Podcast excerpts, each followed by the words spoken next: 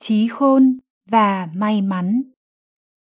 Xưa thật là xưa, vào một ngày nọ, may mắn gặp trí khôn, khi ấy đang ngồi trên một chiếc ghế trong một khu vườn. Anh hãy dịch ra cho tôi ngồi với nào. May mắn nói. Lúc bấy giờ, trí khôn chưa có nhiều kinh nghiệm, không biết ai phải nhường chỗ cho ai. Bởi vậy, trí khôn đáp lời. Sao tôi lại phải nhường chỗ cho anh ngồi? Anh đâu có hơn tôi. Nghe vậy, may mắn nói. Ai được việc nhất thì người đó hơn. Anh có thấy con trai người nông dân đang cày ruộng kia không? Hãy nhập vào người cậu ta. Nếu cậu ta sống khá hơn nhờ có anh, chứ không phải nhờ tôi, thì tôi sẽ luôn phục tùng anh bất cứ nơi nào và bất cứ khi nào chúng ta gặp nhau. Thế nào? Hẹn gặp anh ở đó nhé. Chí khôn liền đồng ý, lập tức nhập vào đầu anh thợ cày. Ngay khi cảm nhận được mình có trí khôn trong đầu, anh thợ cày bắt đầu suy nghĩ. Sao mình lại phải theo nghề cày cuốc cho đến tận khi chết kia chứ? Mình có thể đi nơi khác và kiếm tiền dễ hơn kia mà.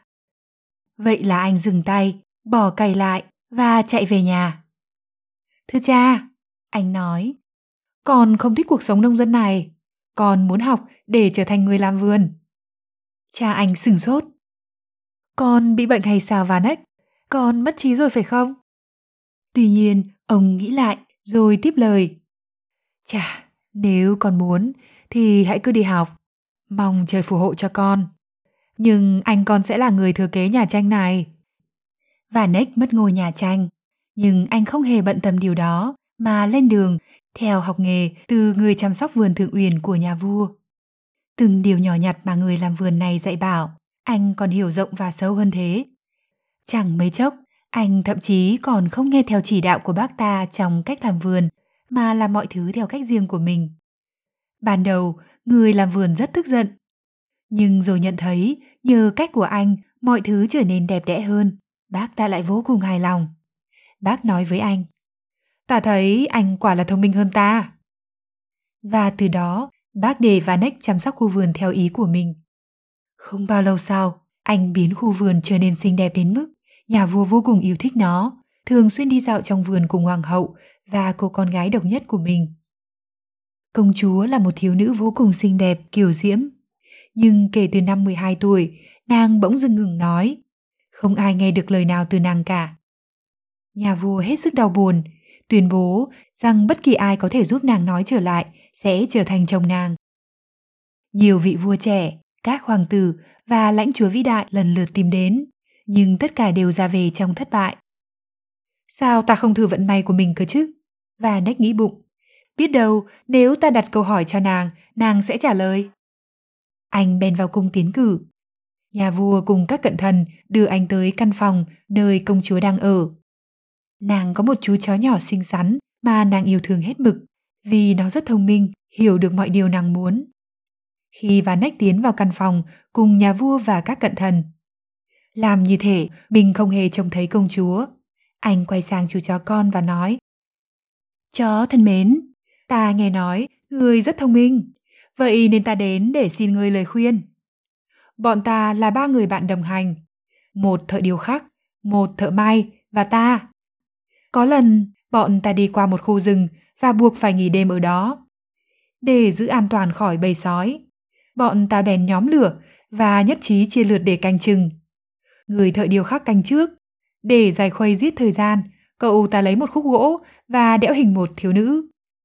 Khi hoàn thành, cậu ta đánh thức người thợ may dậy canh chừng. Trông thấy thiếu nữ bằng gỗ, người thợ may liền tò mò hỏi. Anh thấy đấy? Người thợ điêu khắc trả lời. Tôi thấy mệt, lại chẳng có việc gì làm, nên tôi mới lấy một khúc gỗ rồi tạc ra nàng. Nếu anh thấy thời gian trôi qua chậm chạp, anh có thể may semi cho nàng ấy. Người thợ may lập tức lôi kéo và kim chỉ ra, rồi cắt quần áo và khâu lại. Khâu xong xuôi, cậu ta mặc cho tượng gỗ, rồi gọi ta dậy để trông coi. Khi ta thắc mắc về tượng thiếu nữ, thì cậu ta nói Anh biết đấy, anh thợ điều khắc thấy thời gian trôi qua lề mề quá, nên mới tạc ra nàng từ khúc gỗ. Tôi thì cũng vì lý do tương tự mà khâu quần áo cho nàng. Nếu thấy thời gian lâu trôi, anh có thể dạy cho nàng ấy nói. Tới lúc bình minh, ta quả tình đã dạy cho nàng nói được. Nhưng khi những người bạn của ta thức giấc, thì ai cũng muốn có được nàng. Anh bạn điều khắc nói, tôi đã tạo ra nàng. Anh thợ may thì nói, tôi đã khâu trang phục cho nàng. Và ta đương nhiên cũng khẳng định quyền của mình. Vậy hãy nói ta nghe, chó thân mến, trong số chúng ta, nàng thuộc về ai? Chú chó im lặng, nhưng thay vào đó, công chúa lại cất tiếng trả lời. Nàng ấy có thể thuộc về ai khác ngoài anh chứ? Người thời điều khắc tạo ra nàng mà không cho nàng sự sống thì đâu có gì tốt. Xiêm y của người thợ may cũng nào có ích gì nếu như nàng không nói được. Anh đã mang đến cho nàng món quà tuyệt vời nhất, đó là tiếng nói và một cuộc sống mới. Do đó, nàng thuộc về anh. Vậy là nàng vừa tự quyết định số phận của mình. Và nách mỉm cười đáp lời. Ta đã giúp nàng nói trở lại và mang tới cho nàng một cuộc sống mới. Nàng nhận lời làm vợ ta chứ? Nghe tới đó, một trong những cận thần của nhà vua lên tiếng. Đức vua sẽ ban cho người một phần thưởng xứng đáng vì đã giúp công chúa nói trở lại. Nhưng người không thể lấy nàng làm vợ vì người chỉ là kẻ nghèo hèn. Nhà vua bèn nói, người chỉ là thương dân. Vậy nên, thay vì cả con gái của ta cho người, ta sẽ ban cho người một phần thưởng xứng đáng. Nhưng Vanek không chấp nhận bất kỳ phần thưởng nào khác. Anh nói, Đức vua đã hứa không có bất cứ một ngoại lệ nào. Ai giúp công chúa nói trở lại sẽ trở thành chồng nàng. Lời của vua chính là luật.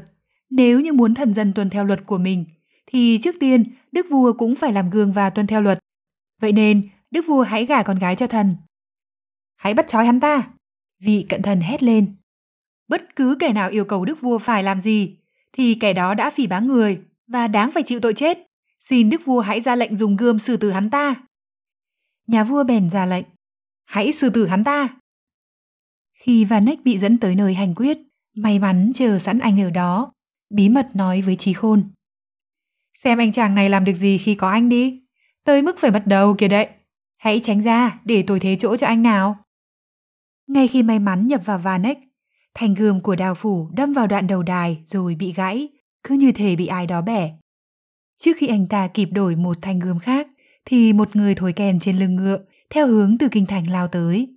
Phi nước đại, nhanh như một chú chim. Anh ta thổi kèn đầy hân hoan và vẫy cờ trắng. Theo sau là cỗ xe hoàng gia dành cho Vanek. Thì ra, công chúa đã nói với vua cha rằng Vanek nói đúng. Nhà vua nên giữ lời hứa của mình và bởi nàng cũng thuận lòng làm vợ anh.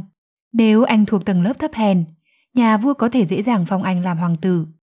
Nghe lời công chúa, nhà vua tuyên bố phong Vanek làm hoàng tử. Chính bởi vậy, cỗ xe hoàng gia ngay lập tức được gửi đến cho anh. Còn vị cận thần xúi giúp nhà vua phản đối anh thì bị đem xử tử. Một thời gian sau, Vanek và công chúa cử hành hôn lễ. Vanek có được hạnh phúc át hẳn là nhờ cả trí khôn và may mắn.